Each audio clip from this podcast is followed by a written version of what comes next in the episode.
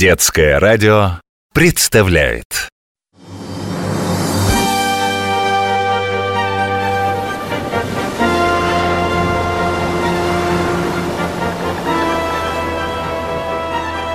Великие путешественники Слушайте меня, мужики, охотники да промышленники, казаки вольные и мастеровой люд. Я, Ерофей Хабаров, родом Светицкий сам из Вологодчины, всех охочих зову идти со мной в страны новые, на Амур-реку. Страны те зовутся у нас Даурия, и живет там народ Дауры и другие племена. В той Даурии были мы с моим отрядом всю прошлую осень, и зиму, и весну, а теперь, покуда стоит лето, я пришел набрать для нас людей в пополнение.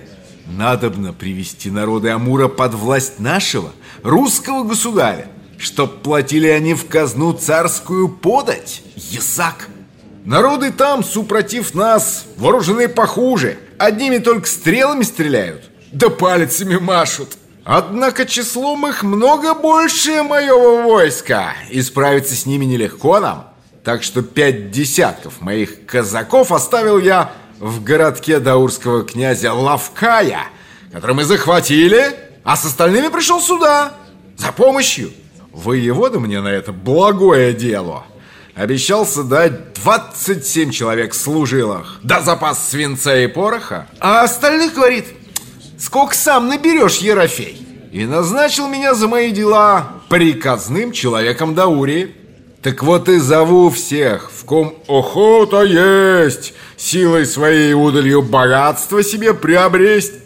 Составлен был мною и привезен для отчета чертеж даурской землицы, который никто из русских доселе не изведывал. Богатая и чудна земля-то, и полна Амур-река отменной рыбою.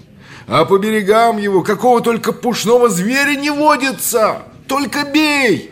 Золото и серебро в земле Даурской лежат едва не на поверхности. Одно только.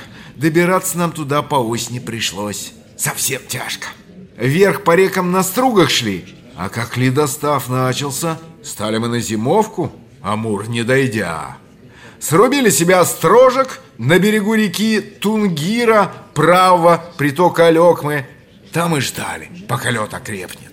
Дальше по рекам потащились уже на нартах. Сами их лямкой тянули, а струги в нартах везли. Перевалили мы так, через становый хребет. И там началась уже река Урка, первый приток Амура. На тамошних берегах народ быстро узнал, что идет на них отряд И побежал от нас, оставляя свои города и улусы Города у них из дерева срублены С крепостными башнями, да с рвами А дома в тех городах стоят большие, светлые Каждый дом человек на полста А оконца промасленной бумагой затянуты И спрятаны у них в земляных ямах большие запасы хлебные.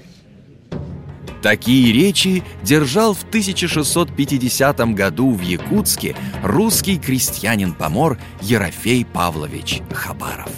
Рассказывая о богатствах новой земли, набрал он себе 110 добровольцев в отряд и вернулся с ним к оставленному в Даурии войску.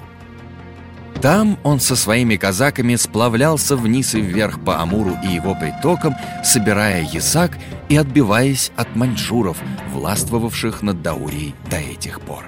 И всюду жестоко грабил коренных жителей, стремясь привести к покорности народы Преамурья. От его сурового нрава бежала даже часть собственного его отряда, но он настиг бунтовщиков, отнял их добычу и наказал за самоуправство. А в августе 1653 года пришел к нему с большим отрядом казаков царский посланник и велел сдать ему все дела.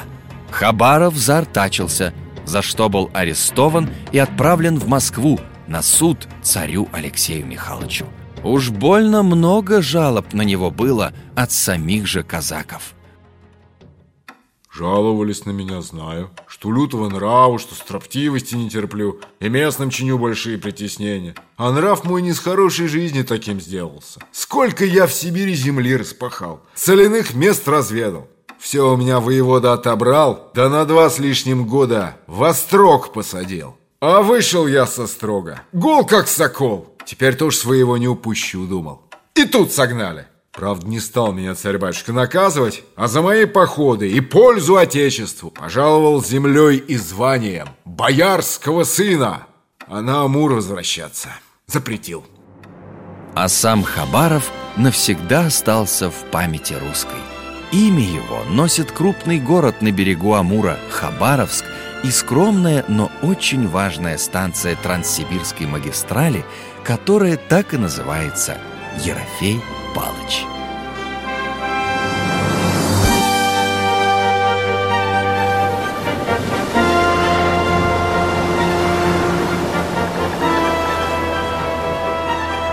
Великие путешественники